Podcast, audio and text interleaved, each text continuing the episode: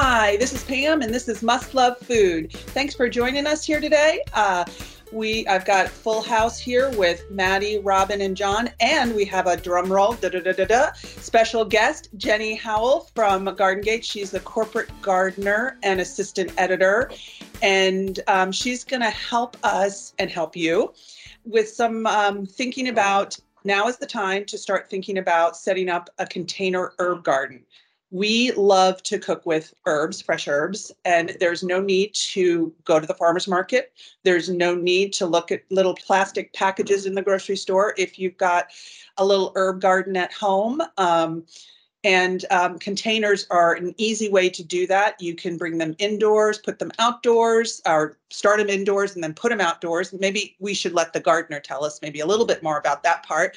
But anyway, we love cooking with fresh herbs. We know you do too. And so now is the time to start thinking about it. So we thought we would talk to an expert um, beyond our, our, our minor capabilities in this area. But anyway, uh, welcome. Thanks for joining us, Jenny. And um, so hi Glad all. To be here, Pam. Hi. Oh, great. um, well, we were talking um, just to try to, you know, change things up, do something a little different, bring in a different perspective. And a few summers ago, I think it was in 2019, we did run an article, and some of the content it it was it was modified, but some of the content came from Garden Gate, and it was about setting up a little herb garden, um, container garden for your kitchen.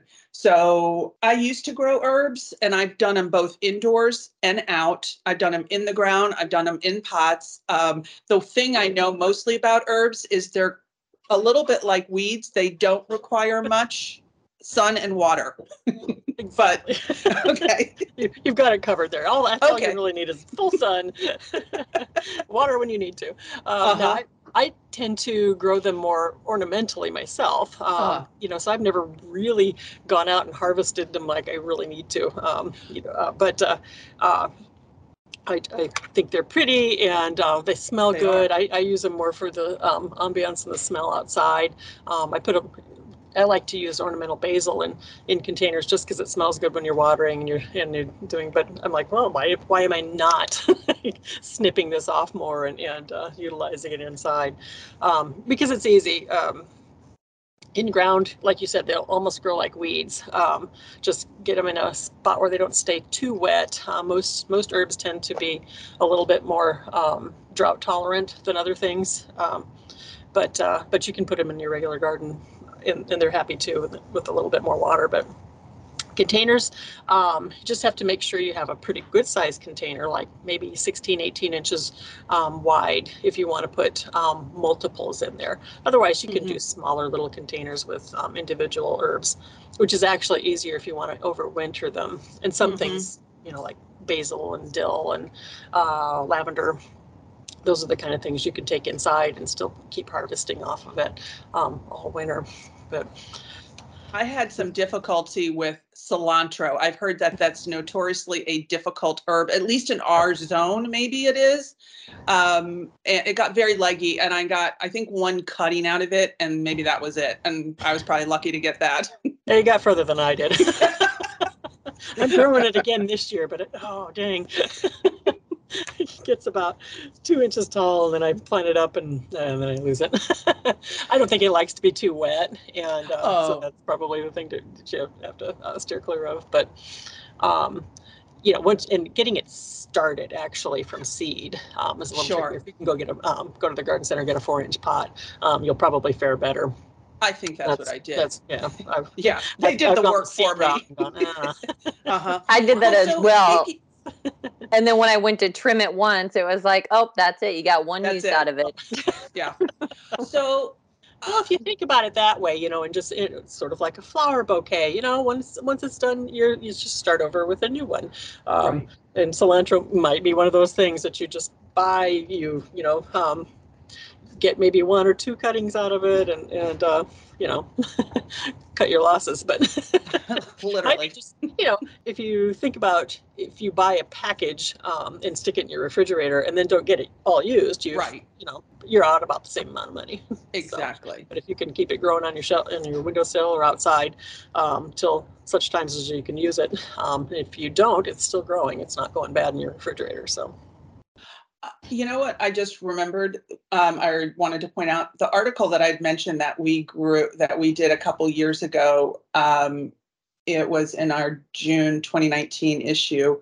Um, I believe it was taking small, um, like you had said, four inch pots or whatever, small pots, and then putting them into sort of a like a window bed and yep. um, and so then you can have a variety of herbs and keep them in their little pots.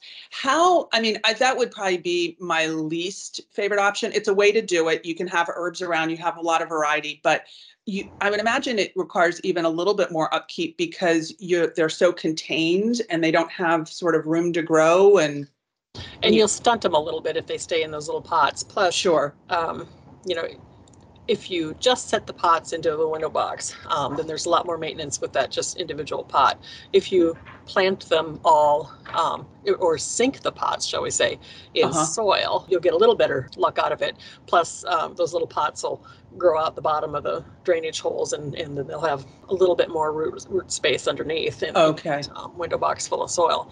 It might be easier just to take them out of the pots, plant them all together their little roots will mesh and everything. But if you wanted to winter them over, then I would depup them and uh, sure. uh, pull them out, dig them up, and put them in their own individual uh, pots and winter them over inside that way. Jenny, um, are there any plants that you any that you shouldn't put together, or does it does it make a difference? Or are there some that don't like each other, or if you put them together, is it a problem? Yeah. Not necessarily, um, but try and stick with the ones that like, um, you know, like sage and and uh, thyme and and uh, oregano will be, tend to be a little bit more drought tolerant. So put them together uh, where they uh, get the same kind of um, nutrients and water and, and sunshine, um, same kind okay. of requirements. Uh, okay. And things that you know, parsley and and basil that can take a little bit more water. Put them together in their own um, containers. Okay, yeah, good idea so, there. you had mentioned um, growing basil decoratively and things like that and i know you guys add them sometimes to pots to fill out just for for their shape their form or their smell even um, and then in the ground but so you're probably not just growing sweet basil. You're probably doing all the fancy kinds. Do you have a favorite kind of basil? Because that is an herb that we definitely lean on in the test kitchen a lot and is in a lot of our recipes. We just did an article. It will be in the summer issue on pestos. Don't be thinking um, basil, your classic basil pesto, because these are are not that but uh, but anyway basil is is one that a lot of people use i just was curious what your favorite variety is i like the purple basils as far as mm-hmm. ornamentally is concerned um, and then there's a couple of purple ones that are mottled which is really interesting in in a in a container um, but we've used uh, i've grown salad leaf basil um, oh. Um, which has an enormous leaf um, and oh, you sure. you don't it doesn't almost even look like basil um, but you can you can use it in your salad, just cut up like that, or uh, like a little uh, sandwich roll. You could put a little dip or something, uh, sandwich spread in it, and roll it oh, up sure. and, and, eat it like a little wrap. Um, that one's kind of neat. And then I use them um, as lettuce sometimes. Right, right. Sometimes you get those big things with with um, you know uh, big leaves of, of basil, not intentionally like that salad, but yeah, I'll use it as lettuce yeah. or something. Yeah, um, exactly gives your salad a little different kick. Or loving sandwich. putting herbs in a salad is a good point. I think a lot of people don't even think to do that, but it adds so much flavor. Right. Um, and then there's uh, Emerald Towers is another variety of um, basil. It grows a little bit more columnar, um, so straight up and down, uh, but it blooms late, which is okay. for basil a good thing um, because if you let basil bloom, um, tends to get bitter and tough, um, and the flavor isn't there anymore. So I know Sherry said that hers, uh, one of my fellow uh, Garden Gate editors, mm-hmm. um, she went almost till frost before hers bloomed. So that was really good. I, I can confirm that. I don't know. I must have bought it by accident because I had basil that never bolted, never went to seed. Right. and I was just kind of amazed. I kept waiting for, is it going to flower? Is it going to flower? Yeah. And it never did. I mean, it was yeah. pretty cool. Very useful. I mean, yeah. If you're trimming often enough, you may just simply um, uh, snip those buds off before they get to a point where they're going to bloom. Um, so you can kind of delay that anyway. But eventually, those even if it's not going to actually formally bloom, it t- sort of gets to a stage where it wants to bloom and gets a little bit tough that way. But. So, um, to kind of maybe there are two different questions, or maybe they're one question because I'm not 100% sure. But about the the blooming and the the trimming and the harvesting of basil. So, what is the best way to a harvest it? Like, which leaves should you take? Is there a way that you should be harvesting, or or really maybe any herb? But I'm thinking of basil when it when it bolts or or blooms. And then, if you are just um, if you start to see that it looks like it's flowering, you just what do you do? Do you just cut it off yeah. at the top? That's what I do.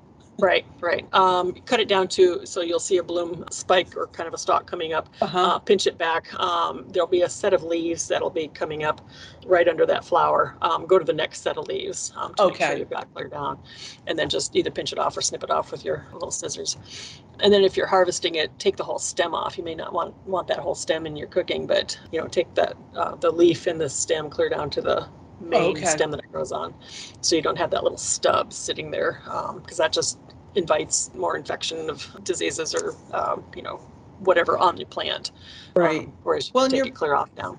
You're probably also asking the plant to work harder then because you're leaving something there that it's sort of having to exactly. feed nutrients to, but it doesn't really need to. But it so, doesn't do anything, right? Right. Yeah. Okay. So just snip that clear off and, and get it out of there. And then the, the plant um, will probably branch from there, you know. Um, uh-huh. Like, or if you take off the whole, like the little ends, top end, um, just snip that off and it'll branch out from there and you'll have a bushier plant anyway. So, sure. So, we, you had mentioned something about, or we had said about with cilantro, starting it from seeds versus starting it from, you know, little plants. If you're starting from seeds, when do you start? Is it too late? I guess it depends on what it is and and what's that process and then kind of time frame for getting your herbs going for your summer? I think herbs tend to be a little bit slower getting going than other things. You know, like marigolds mm-hmm. will pop up and away you go. But especially things like thyme and rosemary, those woodier sage, yes. the woodier type things start way in the winter time. Um, okay. Make sure you've got uh, good light on them. You'll have to kind of baby them through the this from uh, seed winter months from seed. Yeah. Okay. From seed. Basils and and parsleys. Um, I just started some last week, but I think I'm a you know a couple weeks too late, but or not oh. too not too late. I'll, I'll, be fine. But I wished I'd have started them a couple weeks earlier to get them get a head start at it. But um, yeah, start them in this either late winter or early spring. February, sure. March, right in there. Use a nice germination mix. Um, sprinkle your seed down. Um, put them under lights, and they've got great LED grow lights. Pretty energy efficient. Gives you all the light spectrum that you need. Um, you can do it under, you can do it in the windowsill, but adding the supplemental light helps a lot. And then you can save those lights if you wanted to winter over for, uh, you know, in the fall, if you want to dig up the plants and bring them in, then you've got that extra supplemental light to, to keep them healthy over through the winter. Okay, so that's so for somebody who's a little maybe more advanced or has a little bit more time and space and equipment involved in in going that route. But so if you're just um, me, average, and you uh, either have a little outside space that's got some sun or a window or something, um, it, really, I guess you can just start putting a container together. Um, yeah, after first frost is done I mean, in your, your zone, yeah. like in our case, it's about May 15th. Um, you still could poss- possibly get a frost. Um, we're zone five, so that's, um, you know, you're, mm-hmm. you're going to be earlier if you're south of us. Uh, and then just I would I would go to the garden center and get um, some already started things um, because they're going to be bigger, bulkier, and, and uh, that'll fill in a lot faster.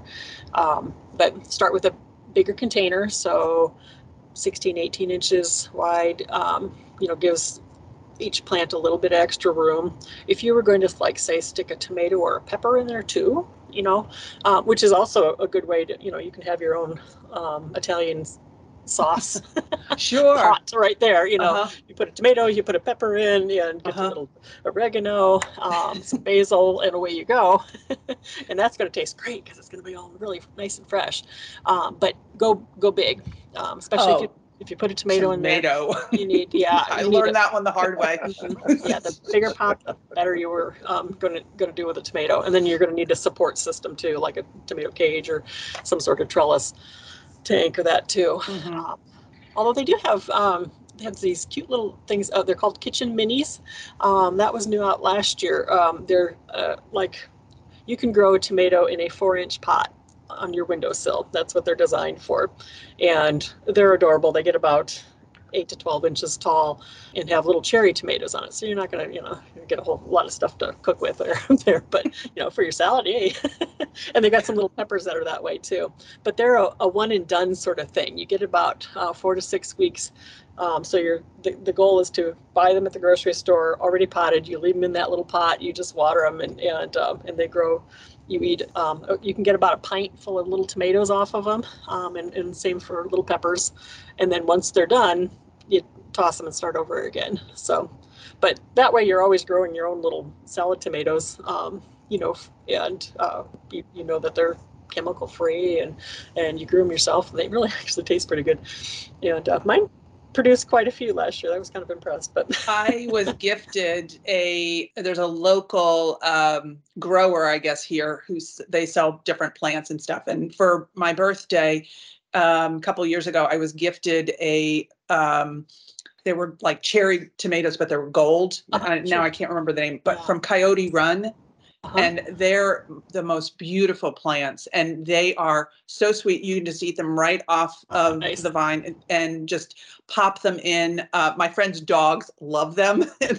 I have to, I have to fight the dogs for this stuff. You go. um, but yeah, sometimes um, it's not I, the bunnies that are a problem; it's your own oh, pets. Yeah. and they're the only ones for me that actually work because I got. Um, what's that rot? Um, rot, rot. Oh, blossom, blossom end rot. Yeah, yeah. Okay. Right. That's what I got. That's usually and a, chipmunks. Oh, well, well, there's that. blossom end rot is usually a um, if you keep your plants well fertilized um, and then uh, regular watering. Um, so when it gets hot, you need to to water more because uh, it's that erratic um, wet and dry okay. kind of cycle that usually causes that. They were in containers, and I wondered. I had really good compost, and I had um, we had something in the test kitchen that we had uh, featured in um, in the now several years ago. It was some kind of a um, a composter. I cannot remember the name of it, but even a little cooker the yeah intensified compost and stuff so anyway it was very well at least starting out and they looked amazing but i think that i had too small of pots and they would have done much better in the ground and mm. live and learn yeah tomatoes are one of those funny things that um, seems like a great idea in pots but they you got to make uh-huh. sure you use a determinate um, type of tomato one that'll stay smaller um, yeah. the indeterminate tomatoes keep growing and growing and growing. And those don't work well in pots. So make okay. sure when you buy them, um, you check on the label for a determinate type of tomato. Okay. Um, or like patio tomatoes would be another ones. If they say it's a patio tomato, those are more like better for containers than they are in the ground. Or that's why I think better. those little golden cherry tomatoes worked out so well. yeah. So. and then water, water, water. you know, water, water, water. So. And Jennifer, I know you were talking about fertilizing. Um, we have just kind of like a raised garden, but it still is in the ground. Like I guess we it's it's a garden, but like we just have like you know kind of thing. It's not it's it's contained, but still like goes down to the earth. Um, we just always do tomatoes, green peppers, um, some like snap peas, you know, just some little things and some salads.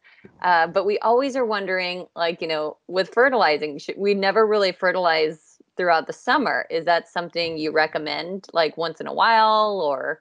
Depends on the the um, the vegetable, I guess I should say. Okay. I think if you put a good compost down in the in the spring and mix it, incorporate that in, or, or just lay it on top and let it work itself, itself in, um, that's almost better than okay. trying to add fertilizer all the time. Um, there are some things that are heavier feeders. I think peppers and tomatoes are two of those things that you know wouldn't hurt with a, a little granular um, or or a uh, water soluble fertilizer that you'd add later, watered in. But uh, yeah, a good compost is best. It's it's organic. Um, you know, it seems better for food use. totally. Yeah, um, I, I always think a compost is a little bit nicer. And then if you're using your own kitchen waste um, and composting that down and just recycling it back in, so yeah, all good. But um, when you're growing in containers, because it's not in the soil and you don't have that you know earthworms and all that stuff that's going on in containers and then even even rainwater and you know you're, you're you're you're providing everything that that container needs you know.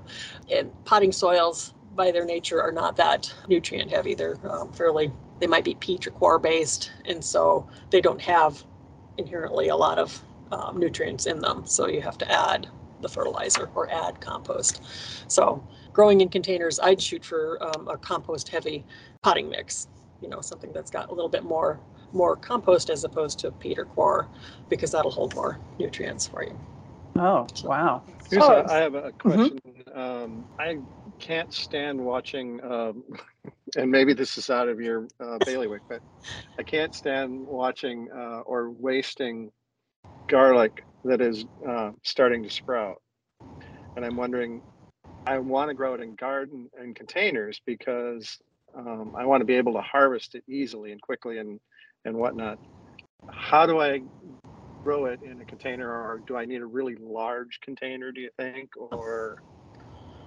Oh gosh, I. It's a big hypothetical. yeah. So. I've never grown garlic. Um, we planted it once and then we didn't um, follow through. I tried. I tried it, John, but I didn't do it in a, a a container. I did it in the ground, and I did not have luck. I was had more mm. luck with um, onions but garlic did not work for me. But I I'm far from uh, accomplished in this arena. So well, I, I, just I got the idea from growing potatoes in a uh-huh. container, uh-huh. and I realized that that's going to take a lot of room and a lot of water. But it was certainly easier to harvest at the end of the summer. So. And know, that's why I had the same thought about garlic. I don't know. You give it. I'd give it a shot. Um, I would too. And um, you know, if it's sprouting, do it. Put, put, it, put it in a pot and see if you can get anywhere with it. Um, I know garlic is something that you plant in the fall, like oh way late. Oh, more like a bulb. Bulb. Yeah. Um, okay. And you you plant it like at Thanksgiving time. I mean, you can plant it that late, and then it comes up, and then you harvest it in the fall again. So it's um, that that's I'm learning so much. Extent of my knowledge oh, garlic. actually, now this is coming to me because I used to go to the Garlic Palooza. I've been to the Garlic Palooza uh-huh. festival um, at Larry Cleverly's farm, and um, because he plants garlic, and they plant it in the fall. I to- that just all of a sudden, ding, ding, ding. yeah. That was my problem. I I planted it in the spring. yeah, yeah. So you're not going to get the growth on it like nope. It that makes so much more sense.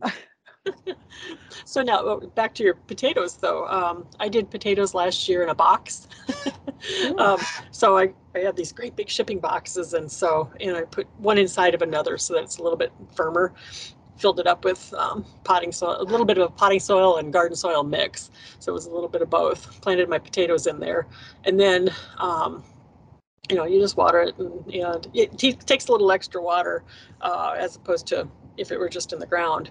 But then at the end of the season, you just tear tear down the side of the box and start shoving the um, the soil out, and there's your potatoes. It was fabulous. Yeah, it's really it was so easy. very satisfying. oh. And then the box, you know, is breaking down, so you just throw, you know, mix that up in, into the soil and compost it too. So it was kind of win-win. So you know, we I think uh, the other week we uh, uh, we did a podcast about um, spring cleaning and cleaning out your spice rack and all that. So if I've got dill seeds that are been up on the shelf a little bit too long, what's the likelihood that if I planted them, they would actually germinate? Oh. or say coriander. Or, That's uh, interesting because give it a shot. Yeah.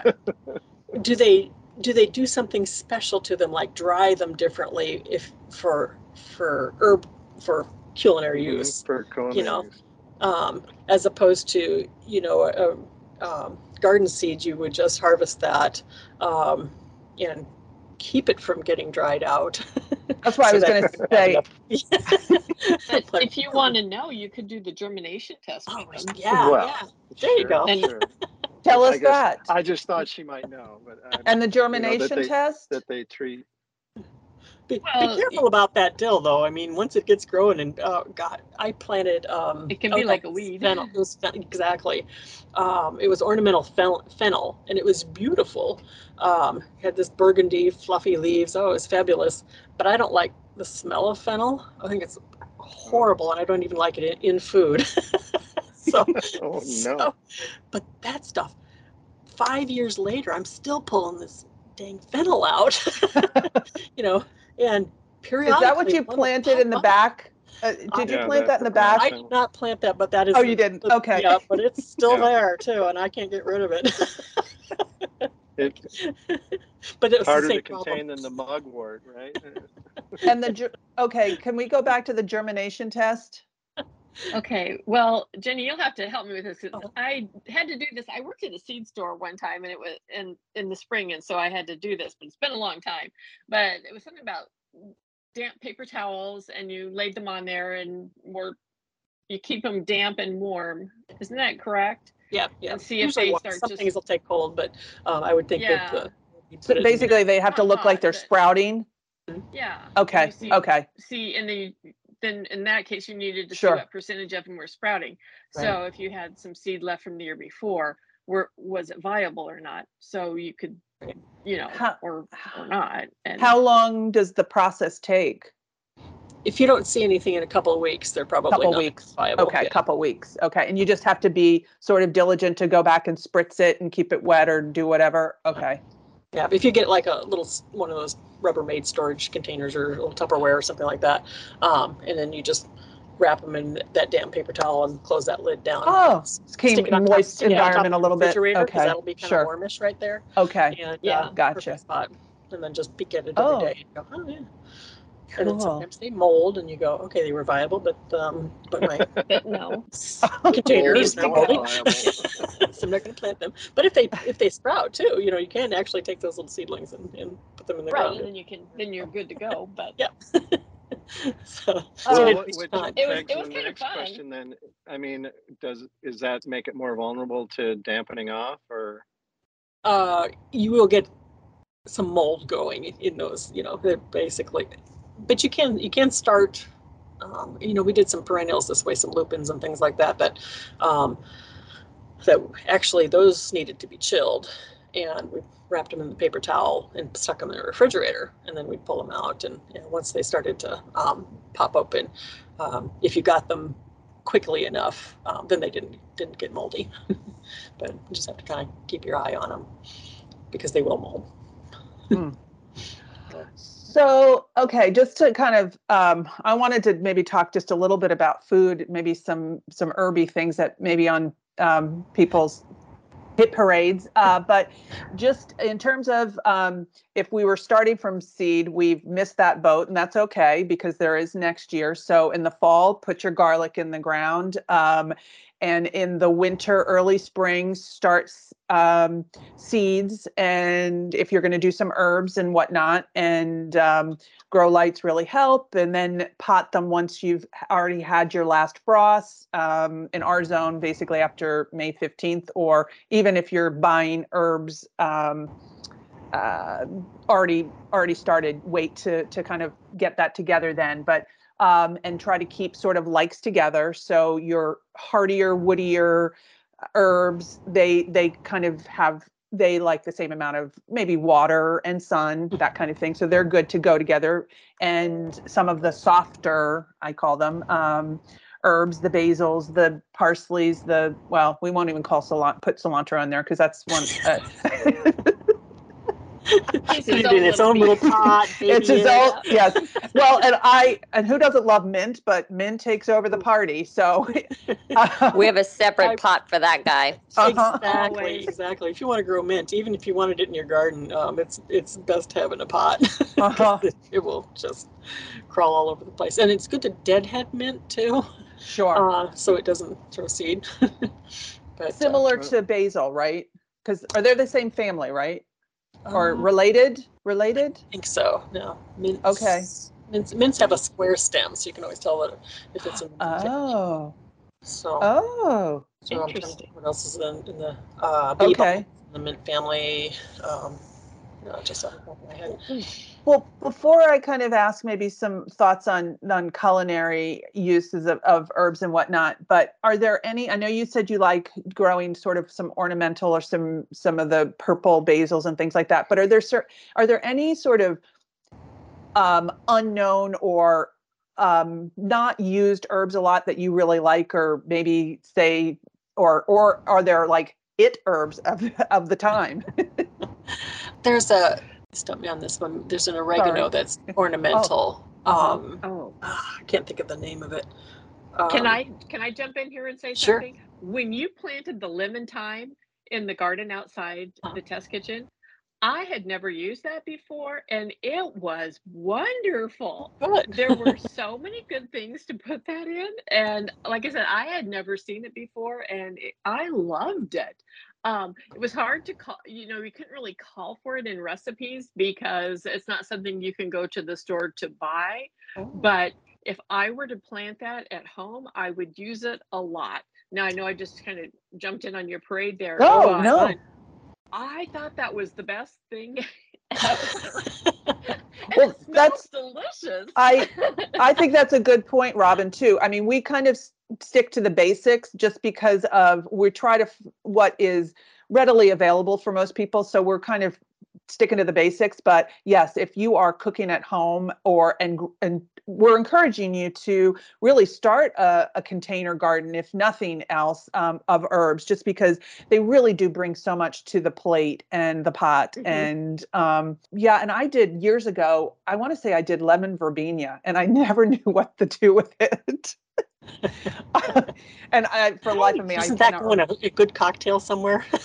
Oh, hey, that's yeah, I think so. but it's it's fun to just experiment. But um, I don't think I would have planted lemon thyme, but it was. Uh, but I'm so glad that you did. Yeah. Because it was really a fun um, a fun herb to uh, to use, and sometimes we would just not have it, not have time, and we for shooting or something, we just grab that and I'm like, wow, this is good. this is really tasty. Well, I like to, you know, when I'm weeding it, I just kind of like run my hand through it. And it's like, oh, nice. so, I, I, I like the fennel, no, but uh, that's like us when we make dough. We're like, oh, this dough so nice. it just feels so good. Good. So, I'm kind of that way about sage. I don't really like sage. It's not my. It's not my. Sage is different too. choice there are ornamental sages that are really pretty in containers, but I'm not sure that they're very flavorful from an herb standpoint. So, mm-hmm. so like those basils, that um, that bronze fennel. I think the bronze fennel is perfectly edible, but um, but I don't think they when they start breeding that uh, interesting color into it and, and different and the Kent Kent Beauty. That's what the oregano is. It has a lovely flower, but I think it um, is lousy for um, cooking. Okay.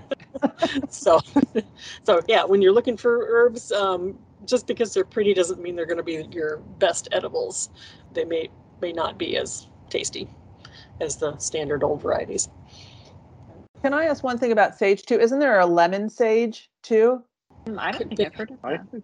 I, I think there's a lot of. Or there's, or there might be a. There is there a so pineapple? Is there a pineapple, pineapple sage? sage? Okay. Yeah. Well, there, Why do I want to say there's chocolate sage? Oh, okay. I kind of think you're right. Sage that I'm thinking of, you That's don't use it for cooking. It's okay. more uh, red flowers. You know, it's really okay. Pretty. Very, okay. very uh, um, hummingbird friendly. Oh. You'll get a lot of uh, a lot of birds because it's just they like it.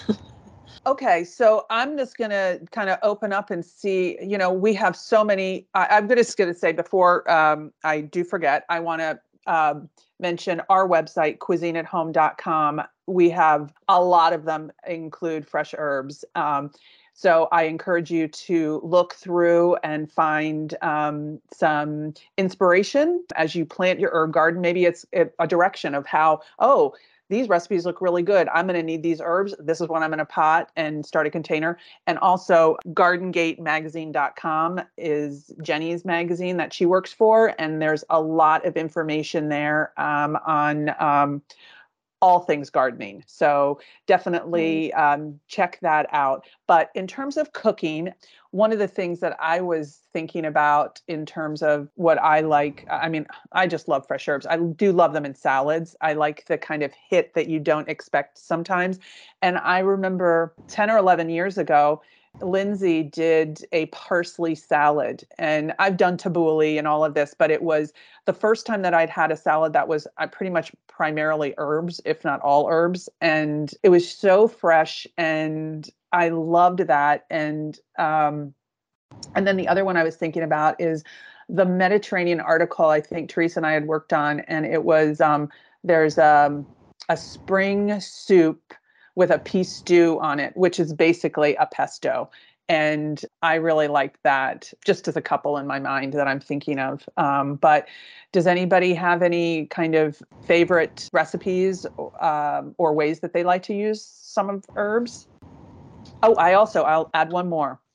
The shortbreads I did shortbreads with orange and rosemary several years ago. It was in a holiday issue, and um, I really loved the rosemary in that one. You know, when you're talking about all the recipes that we have that include herbs, I guess I would uh, also want to encourage people to look at the recipes that they that they just make. Um, you know, your everyday things that you just reach for the dried herbs, and go ahead and switch it up with fresh herbs and see what a difference that makes. Um, you know just it's such an easy little swap out um, and sometimes we just forget that that fresh herbs make such a difference in our regular repertoire i guess um, those eh. tried and true let's just throw it together recipes and we, and so that's some a, a, quick little little switch that we can do at home um, that will do make you have that, a uh, that general ratio is uh, three times as much fresh as to so if you've got a teaspoon of dried thyme, use a tablespoon of fresh thyme. Right. Right. And, and potentially add it later in the process. Um, right. Just so, so, it retains its freshness. Right. And a pop at the end just makes a big difference too. So in getting ready for this, I was looking at, you know, how to harvest and, and uh, what are the best ways to, to harvest and, and you can dry them. But I also saw where, you know, take a handful of little herbs and you know, stick them in water like an ice cube tray or something like that and yep. freeze them that way so that you have oh fresh even in the winter so like yes so you freeze them in a little bit of water and so you just take that whole uh, um, herby ice cube and throw yep. it in your soup pot or whatever right yes right. okay so. and so you basically have made your own um, bouquet garni or um, herbe de provence or whatever it may be some blend of your own mm-hmm. cool Love it. Um, so, so, do you dry herbs then? Um, yeah, you can just. That's fairly simple process. Just um, snip longer stems than you would normally, um, and then just rubber band them the ends together and hang them upside down um, until they get a little bit crispy and crinkly. Mm-hmm. Um, or you can lay them out on a screen and, and dry them that way, individual leaves like basil leaves, and and uh, you know, or put them in a food dehydrator would work too. So do you, when you dry them and hang them upside down, which I believe I've done before, do you do it inside, outside, or I guess it depends on your space and? Right, right. Um, cool, dry is best. Okay. Um, you want you don't want it a very humid spot, you know, because then sure. you'll get some mold on it. And if you have a little air circulation, a little bit of a fan going, um, that's helpful to to, okay. to, dry them out um, quicker and easier. And then then just you know either crinkle them up or or bag them up uh, mm-hmm. once they seem good and dry. We tried drying um, cannonballs one one like fall. My mother-in-law is like really good with has a green thumb and everything, and she's like, just dig them up, put them in your garage, you know, on a cardboard kind of thing, and just you know, even like where you drive your car over, you know, just leave them in there to dry for a while, you know. And we totally forgot about them. We're like, oh crap, you know, and then we put them in the basement. They all had mold on them and were like not salvageable. yeah, there's a, a, curing time for those. yes, yes, indeed.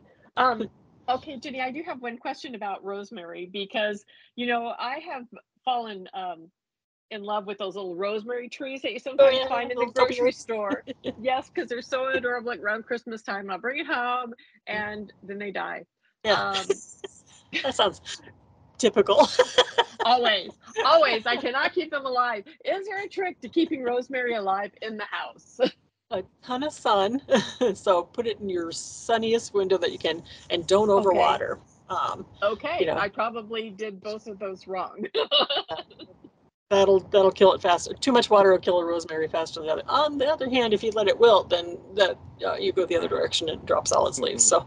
Uh, okay, all right. So and I, a little bit finicky. It doesn't. It's not very forgiving. Is that right? right Loves okay. it outside, and then sometimes sometimes with rosemary, it'll look awful all winter, but you get it back outside, it revives, and it's a whole lot better. So, okay. just, unless it's totally gone, which I, I think you had mentioned this earlier too. The so rosemary, lavender, and did you say basil? Were those the three that are kind of easiest? Time, excuse me, time that easiest to grow inside. Yeah, or, or okay. I would say overwinter. Uh, winter overwinter over. inside. Yeah. yeah. winter over. Yeah. Um, you know, parsley and basil will go inside. Um, I've overwintered parsley before, but it tends to bolt, and then it will actually kind of bloom, um, and sure. then it poops out after that.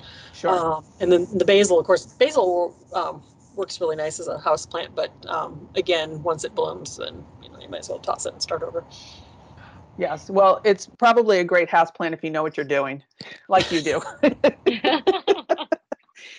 uh, just muddle through. uh huh.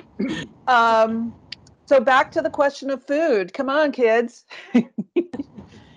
Anybody have uh, some uh, favorite um, recipes that um, are pretty herb heavy, or that you can think of that you've developed, or that you just like to eat? We always just like to do some fresh bruschetta in the summer when you have like fresh tomatoes and basil and you know, you can't ever go wrong with that. Or even a BLT and swap the lettuce with some basil is always a good. That's always a oh, that's a that good one good. right there. Those are those are all go tos in our house. So mm-hmm. yeah, mixing up a Caesar salad and throwing fresh basil leaves into it um, is always a favorite.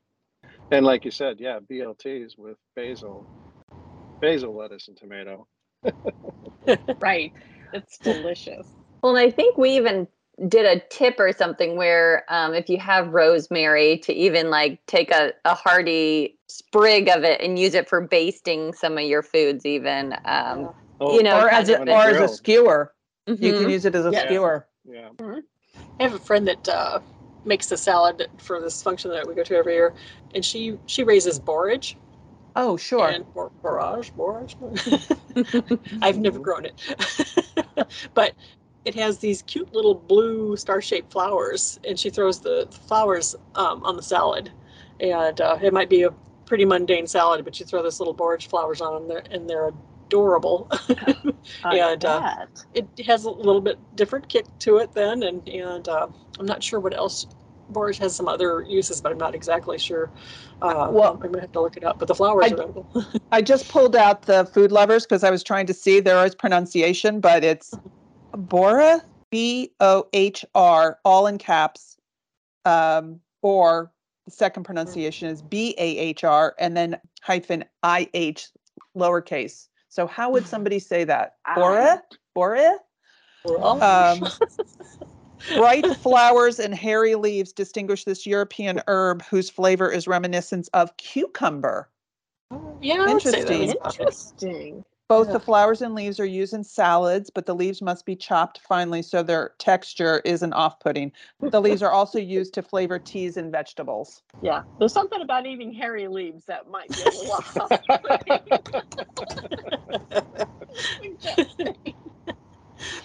well, so, you know, then along with your uh, herbs in your pots, you should stick some edible flowers in there, you know, like pansies and uh, nasturtiums are good, marigolds are edible uh, calendula, I think is edible, and daylilies flowers. Um, oh, you know, daylilies you can you can stuff little daylily buds with like a cream cheese stuff that's pretty tasty. Um, those pretty too. Oh, I didn't know they yeah. were edible. Um, I think you, I think some Asian cuisines they'll stir fry them. Dandelions. Dandelions, yeah. We can make wine out of that. or all those little jelly. edible flowers are a lot of fun on um, in a salad. And, and uh, pansies have a little spicy taste to them. So sometimes things just taste a little green and mm. a little odd in, in things, but but they're fun. mm-hmm. I worked at a hotel in uh, Poughkeepsie, and Poughkeepsie was celebrating uh, its 300th birthday or 300th anniversary or 350th of being a city, and so the uh, they had a, a, meal that was had foodstuffs from 300 350 years ago, and one of them was um, carnation flowers, oh. and I really got to say, I mean, I was familiar with eating nasturtiums at the time and, and really loved them, so I went to gobble those carnations. They're kind of an acquired taste. Let's just put it that way. Is it bitter? Seems like they. Yeah, it was pretty. It yeah. was pretty tough. Yeah. I have a feeling they should have been candied or something, but. Yeah, yeah. Sugar makes everything better. Except for your teeth, maybe. yeah, yeah. Uh, is there anything we're maybe missing on um, herbs or um, containers getting going? Yeah. Um, harvesting. Let's see. What else did I?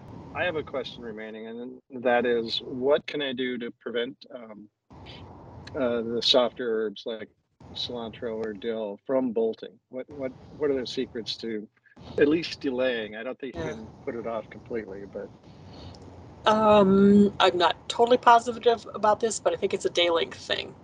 So, as plants mature through the summer, um, they'll hit a certain day length time that makes them want to flower, and uh, uh, and I think like I think parsley is one of those things.